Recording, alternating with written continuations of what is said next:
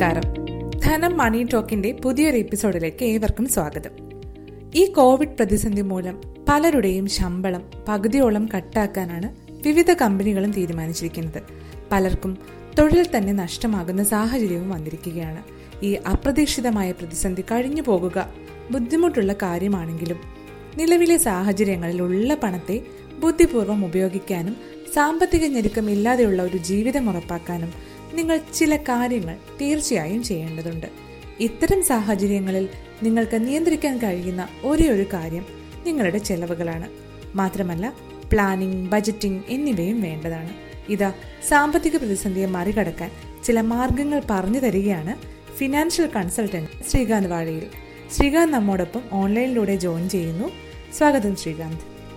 Hi Ragi thank you for making such wonderful initiatives like personal Finance Podcast and really appreciate it.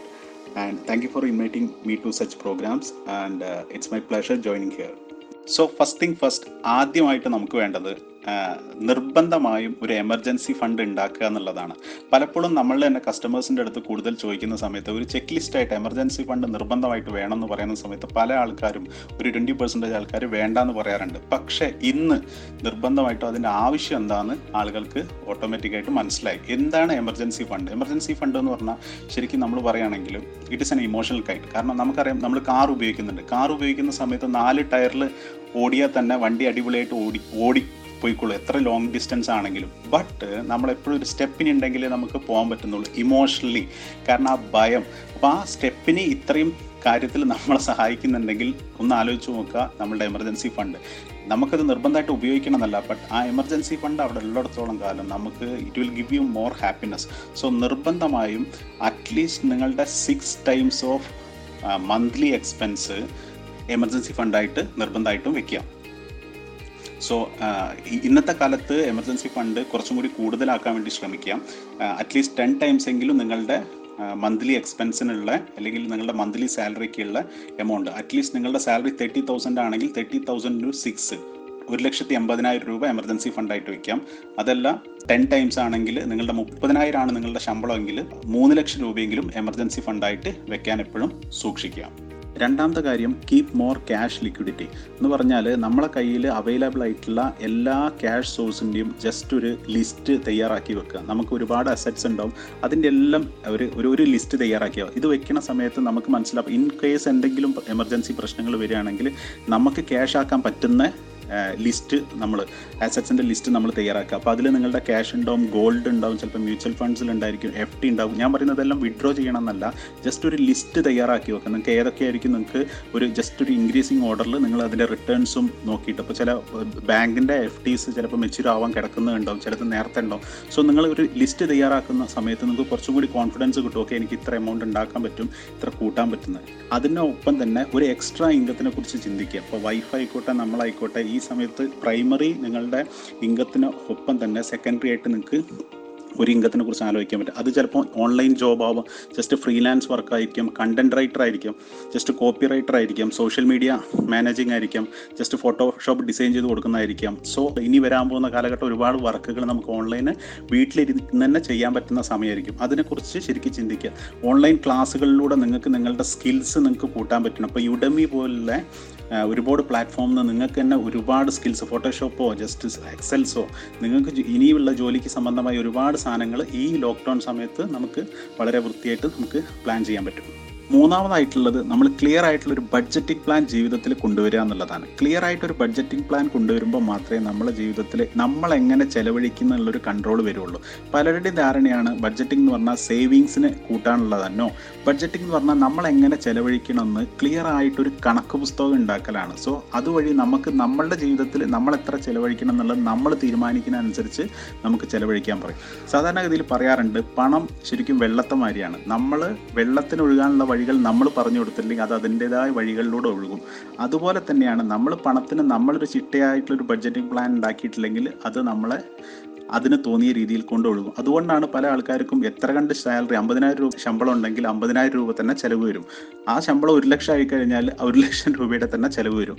ഇപ്പോൾ clear ആയിട്ടുള്ള ഒരു budgeting plan ഉണ്ടാക്കുക ഉണ്ടാക്കുന്ന സമയത്ത് ശരിക്കും ഒന്ന് ജസ്റ്റ് ലിസ്റ്റ് ഔട്ട് ചെയ്യുക. നിങ്ങളുടെ ആവശ്യമുള്ള സാധനങ്ങൾ all the non essential items decreasing ഓർഡറിൽ ഉണ്ടാക്കുക. അത് എഴുതി ഉണ്ടാക്കിയതിന്റെ ശേഷം താഴേക്ക് താഴേക്ക് നോക്കുന്ന സമയത്ത് ഈ ഏറ്റവും ലീസ്റ്റ് ആയിട്ടുള്ള നോൺ എസെൻഷ്യൽ ആയിട്ടുള്ള ഐറ്റംസ് ജസ്റ്റ് നിങ്ങൾക്ക് എത്ര മാസത്തേക്ക് അവോയ്ഡ് ചെയ്യാൻ പറ്റുമോ ആ ലിസ്റ്റ് എടുത്തിട്ട് അത് കട്ട് ചെയ്ത് കട്ട് ചെയ്തുകൊണ്ട് വരാം.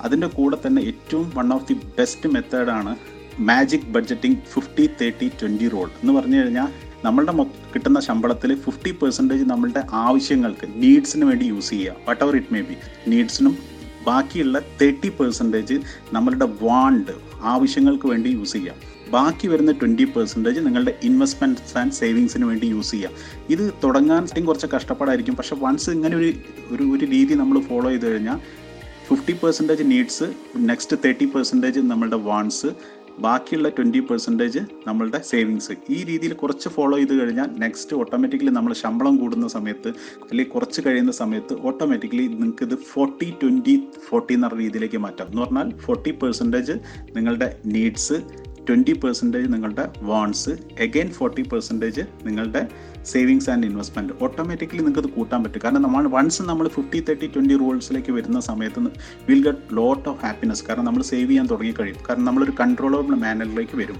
സോ അതാണ് മൂന്നാമത്തെ വഴി. നാലാമത്തെ വഴി എന്താണെന്ന് ചോദിച്ചു കഴിഞ്ഞാൽ ഈ സമയം വളരെ വൃത്തിയായിട്ട് നമ്മളുടെ ഫൈനാൻഷ്യൽ ഗോൾസ് സെറ്റ് ചെയ്യുന്നതിന് വേണ്ടിയിട്ട് നമുക്ക് തിരഞ്ഞെടുക്കും. എന്തുകൊണ്ടാണ് ഫൈനാൻഷ്യൽ ഗോൾസ് സെറ്റ് ചെയ്യേണ്ടതെന്ന് വെച്ചാൽ നമുക്ക് ക്ലിയറായിട്ടൊരു ലക്ഷ്യം ഉണ്ടെങ്കിൽ മാത്രമേ നമുക്ക് ക്ലിയർ ആയിട്ട് ഒരു ലക്ഷ്യം ഉണ്ടെങ്കിൽ മാത്രമേ നമുക്ക് കൂടുതൽ സേവ് ചെയ്യാൻ പോലും പറ്റുള്ളൂ. ക്ലിയർ ആയിട്ട് ഒരു ലക്ഷ്യം ഇല്ലെങ്കിൽ നമ്മൾ പോലും ചോദിച്ചു നമ്മൾ എന്തിനാണ് ബഡ്ജറ്റിംഗ് ഉണ്ടാക്കുന്നത് നമ്മൾ എന്തിനാണ് സേവ് ചെയ്യുന്നത്? സോ എന്തൊക്കെയാണ് നിങ്ങൾക്ക് ജീവിതത്തിൽ നേടാൻ ആഗ്രഹിക്കുന്നത്? നിങ്ങളുടെ ഫൈനാൻഷ്യൽ ഗോൾസ് എന്തോ ആയിക്കോട്ടെ മക്കളെ കല്യാണം കുട്ടികളുടെ വിദ്യാഭ്യാസം നിങ്ങളുടെ റിട്ടയർമെന്റ് പ്ലാനിങ് നിങ്ങൾക്ക് വീട് വെക്കണം വാട്ട് എവർ പിന്നെ ക്ലിയർ ആയിട്ടത് എഴുതി വെച്ച് അത് കാൽക്കുലേറ്റ് ചെയ്യുക അതിനുവേണ്ടി എന്താ ഇൻവെസ്റ്റ്മെന്റ് ചെയ്യേണ്ടത് എന്തിനാ പ്ലാൻ ചെയ്യേണ്ടത് എല്ലാം ക്ലിയർ ആയിട്ട് ഉണ്ടാക്കി വെക്കുക. എന്തുകൊണ്ടാണ് നിങ്ങളുടെ ഫിനാൻഷ്യൽ ഗോൾസ് എഴുതി വെക്കണം എന്ന് ചോദിച്ചു കഴിഞ്ഞാൽ ഹാർഡ്വാർഡ് യൂണിവേഴ്സിറ്റിയിൽ വളരെ ബ്യൂട്ടിഫുൾ ആയിട്ടുള്ള ഒരു സ്റ്റഡി നടന്നിട്ടുണ്ടായിരുന്നു. അപ്പോൾ ആ സ്റ്റഡിയിൽ ആയിരത്തി തൊള്ളായിരത്തി എഴുപത്തൊമ്പത് കാലഘട്ടത്തിൽ പഠിച്ച എം ബി എ സ്റ്റുഡൻസിനെ വെച്ചിട്ടായിരുന്നു സ്റ്റഡി നടന്നിട്ടുണ്ടായിരുന്നത്. ആ സമയത്ത് പാസ് ഔട്ട് സമയത്ത് അവർ എല്ലാ കുട്ടികളോട് ചോദിച്ച ചോദ്യമുണ്ട്. വട്ട് ഈസ് യുവർ ഗോൾസ് ചോദിച്ച സമയത്ത് എൺപത്തിനാല് വരും ശതമാനം വരുന്ന കുട്ടികൾ ആൻസർ ചെയ്ത് ഞങ്ങൾക്ക് അങ്ങനെ സ്പെസിഫിക് ഗോൾസ് ഒന്നും ഇല്ലാന്ന്. പിന്നീടുള്ള തേർട്ടീൻ പെർസെന്റേജ് വരുന്ന ആൾക്കാർ പറഞ്ഞു ഞങ്ങൾക്ക് ഫിനാൻഷ്യൽ ഗോൾസ് അല്ലെങ്കിൽ ഗോൾസ് ഒക്കെ ഉണ്ട് ബട്ട് ഞങ്ങളത് എഴുതി വെച്ചിട്ടില്ല ഞങ്ങളെ മനസ്സിലുണ്ട് എന്ന് പറഞ്ഞു. ബാക്കി വരുന്ന വെറും മൂന്ന് ശതമാനം ആൾക്കാർ പറഞ്ഞു ഞങ്ങൾക്ക് ക്ലിയർ ആയിട്ടുള്ള ഫൈനാൻഷ്യൽ ഗോൾസ് ഉണ്ട്. ഞങ്ങളത് എഴുതി വെച്ചിട്ടുണ്ട്. ഞങ്ങൾ പ്ലാൻ ചെയ്തിട്ടുണ്ടെന്ന്. ഇതേ പിള്ളേരെ പത്ത് വർഷം കഴിഞ്ഞിട്ട് യൂണിവേഴ്സിറ്റി റിസർച്ച് ചെയ്യുന്ന സമയത്ത് അവരെ ഒബ്സർവ് ചെയ്തു. പത്ത് വർഷം കഴിഞ്ഞിട്ടുള്ള അവരുടെ ജീവിതം. ഏറ്റവും ആശ്ചര്യകരമായിട്ടുള്ള കാര്യം എന്താണെന്ന് വെച്ച് കഴിഞ്ഞാൽ ക്ലിയർ ആയിട്ട് ഗോൾസ് ഒന്നും ഇല്ല എന്ന് പറഞ്ഞിട്ടുള്ള ജസ്റ്റ് എയ്റ്റി ഫോർ പെർസെന്റേജ് അവരുടെ ലൈഫ് സ്റ്റൈൽ നോർമലായിരുന്നു പതിമൂന്ന് ശതമാനം വരുന്ന ആൾക്കാരുണ്ടായിരുന്നു. ഞങ്ങൾക്ക് ഗോൾസ് ഉണ്ട് പക്ഷെ ഞങ്ങൾ ഒന്നും അങ്ങനെ എഴുതി വെച്ചിട്ടില്ല എന്ന് പറഞ്ഞ ആൾക്കാരുണ്ടായിരുന്നു. അവരുടെ ലൈഫ് സാധാരണ ആൾക്കാരെ കാട്ടിയും ജസ്റ്റ് ടു ടൈംസ് അവർ ഇൻകം കൂടുതൽ ഏൺ ചെയ്യുന്നുണ്ടായിരുന്നു. ഏറ്റവും അത്ഭുതകരമായ കാര്യം എന്താ വെച്ചാൽ വെറും മൂന്ന് ശതമാനം വരുന്ന ക്ലിയർ ഗോൾസ് എഴുതി വെച്ച് പ്ലാൻ ചെയ്തിട്ടുള്ള ആൾക്കാരെ അവർ ഐഡന്റിഫൈ ചെയ്തപ്പം ഈ ബാക്കി വരുന്ന തൊണ്ണൂറ്റിയേഴ് ശതമാനം ആൾക്കാരെ അപേക്ഷിച്ചിട്ട് അവർ പത്തരട്ടി ഇങ്കും പത്തരട്ടി ലൈഫ് സ്റ്റൈലും വളരെ വൃത്തിയായിട്ട് മെയിന്റെയിൻ ചെയ്യുന്ന ആൾക്കാരായിരുന്നു. അതിനർത്ഥം ശരിക്കും നമ്മുടെ ക്ലിയർ ഫൈനാൻഷ്യൽ ഗോൾസ് ഉണ്ടെങ്കിൽ മാത്രമേ നമ്മളുടെ ജീവിതം നമ്മളെ ഗോളിനനുസരിച്ച് നമുക്ക് മുന്നോട്ടേക്ക് കൊണ്ടുപോകാൻ പോകുള്ളൂ. അല്ലെങ്കിൽ നമ്മുടെ ജീവിതത്തിന്റെ ഒഴുക്കിനനുസരിച്ച് നമ്മൾ ഓട്ടോമാറ്റിക്കലി നീങ്ങിപ്പോകും. സോ ഈ സമയം നിങ്ങളുടെ ക്ലിയർ ഫൈനാൻഷ്യൽ ഗോൾസ് എന്തും ആവട്ടെ അത് ക്ലിയർ ആയിട്ട് സെറ്റ് ചെയ്യുക അത് പ്ലാൻ ചെയ്യുക അതിന് വേണ്ടിയിട്ട് ഒരു ഇൻവെസ്റ്റ്മെന്റ് പ്ലാന് ക്ലിയർ ആയിട്ട് തയ്യാറാക്കുക. അതുകൂടാതെ തന്നെ ഈ സമയത്ത് മാർക്കറ്റ് കുറച്ച് താഴെയാണ് ഇരിക്കുന്നത്. ഈ സമയത്ത് നിങ്ങളുടെ എല്ലാം ചെയ്തിട്ടുള്ള ആൾക്കാരാണെങ്കിൽ ഫിനാൻഷ്യൽ ഗോൾ പ്രിപ്പയർ ചെയ്തിട്ടുള്ള ആൾക്കാരാണെങ്കിൽ just just revaluate your financial goals കാരണം മാർക്കറ്റ് താഴെയായിരിക്കും. സോ ഈ സമയത്ത് നിങ്ങൾക്ക് ചിലപ്പോൾ കുറച്ചും കൂടി ഇൻവെസ്റ്റ് ചെയ്താൽ എന്ന് നിങ്ങൾക്ക് കൂടുതൽ ഓപ്പർച്യൂണിറ്റിയാണ് സോ അത് ക്ലിയർ ആയിട്ട് നിങ്ങൾക്ക് യൂസ് ചെയ്യാൻ പറ്റും. കൂടുതൽ ഇൻവെസ്റ്റ് ചെയ്യാൻ പറ്റും. Lower വാല്യുവേഷനിലാണുള്ളത് you will get more units more appreciation അഞ്ചാമത്തെ കാര്യം last thing but not the least നിർബന്ധമായും ഗെറ്റ് ഇൻഷുർഡ് നമുക്കറിയാം ഈ കൊറോണ കാലഘട്ടത്തിൽ എല്ലാവരുടെ ഉള്ളിലും ചെറുതായിട്ടാണെങ്കിലും കുറച്ച് ഭയമുണ്ട്. സോ ഭയം ഒഴിവാക്കണമെങ്കിൽ ജീവിതം വളരെ സ്മൂത്ത് ആയിട്ട് പോകണമെങ്കിൽ ഇൻഷുറൻസ് എടുക്കുക. ഫസ്റ്റ് ആയിട്ട് നിങ്ങൾ ഹെൽത്ത് ഇൻഷുറൻസ് നിർബന്ധമായിട്ട് എടുത്തിരിക്കുക. നിങ്ങൾ ഇൻഡിവിജ്വൽ ആണെങ്കിൽ നിർബന്ധമായിട്ട് ഒരു അറ്റ്ലീസ്റ്റ് ഇന്നത്തെ കാലഘട്ടത്തിൽ ടെൻ ലാക്സിന്റെങ്കിലും ഹെൽത്ത് ഇൻഷുറൻസ് എടുക്കുക. അതല്ല ഒരു ഫാമിലി ആണ് അല്ലെങ്കിൽ ന്യൂക്ലിയർ ഫാമിലി ആണെങ്കിൽ ഫ്ലോട്ടിംഗ് പോളിസീസ് ഉണ്ട്. അതിന്റെ ഒരു ജസ്റ്റ് ട്വന്റി ലാക്സിന്റെങ്കിലും കവറേജ് എടുത്തിരിക്കുക. നിർബന്ധമായിട്ട് പ്രീമിയം വളരെ വൃത്തിയായിട്ട് അടച്ചുകൊണ്ട് പോകാം ഇൻഷുറൻസ് വളരെ ക്ലിയർ ചെയ്യാം. അപ്പോൾ പല ആൾക്കാരും ചോദിക്കുന്ന കേട്ടിട്ടുണ്ട് ഓക്കെ എനിക്ക് കമ്പനി ഇൻഷുറൻസ് ഉണ്ടല്ലോ നോ ഇഷ്യൂ എന്ന് ഇപ്പം നമുക്ക് മനസ്സിലായിട്ടുണ്ട് ഒരിക്കലും കമ്പനി ഇൻഷുറൻസിന്റെ മുകളിൽ ഒരുപാട് ഡിപ്പെൻഡ് ചെയ്യരുത്. കാരണം ഒരു ജോബ് ലോസ് നമ്മളെ കമ്പനിയിൽ വന്നു കഴിഞ്ഞാൽ നമ്മുടെ ജോലി മാറിക്കഴിഞ്ഞാൽ ആ കമ്പനി ഇൻഷുറൻസ് ടെർമിനേറ്റ് ചെയ്യും. സോ സെപ്പറേറ്റ് ആയിട്ടുള്ള ഒരു പ്രൈവറ്റ് ഇൻഷുറൻസ് അല്ലെങ്കിൽ ഗവൺമെന്റ് ഇൻഷുറൻസ് നിർബന്ധമായിട്ടും എടുത്തു വെക്കുക.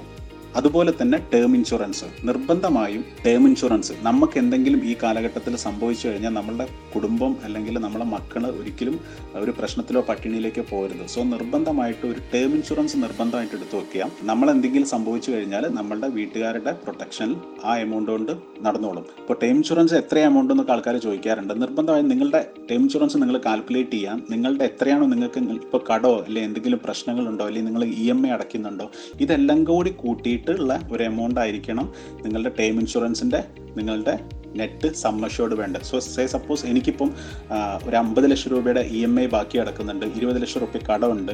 പത്ത് ലക്ഷം റുപ്യക്ക് ഫ്യൂച്ചറിൽ എന്റെ കുട്ടികളുടെ വിദ്യാഭ്യാസത്തിന് വരും. എല്ലാം കൂടി കൂട്ടിയിട്ടാണെങ്കിൽ എനിക്കിപ്പോൾ ഏകദേശം വൺ സി ആർ വേണ്ട വെച്ചാൽ വൺ സി ആർ അതല്ല എനിക്ക് ഫിഫ്റ്റി ലാക്സ് ആണെങ്കിൽ ഫിഫ്റ്റി ലാക്സ് എന്താണ് എന്റെ ടോട്ടൽ ലയബിലിറ്റി വരുന്നത് ഫ്യൂച്ചറിൽ ഞാനില്ലെങ്കിൽ എന്റെ ജീവിതത്തിന് വളരെ വൃത്തിയായിട്ട് മുമ്പോട്ടേക്ക് പോകാനുള്ളത് അത് ടേം ഇൻഷുറൻസ് ആയിട്ട് എടുത്തു വയ്ക്കുക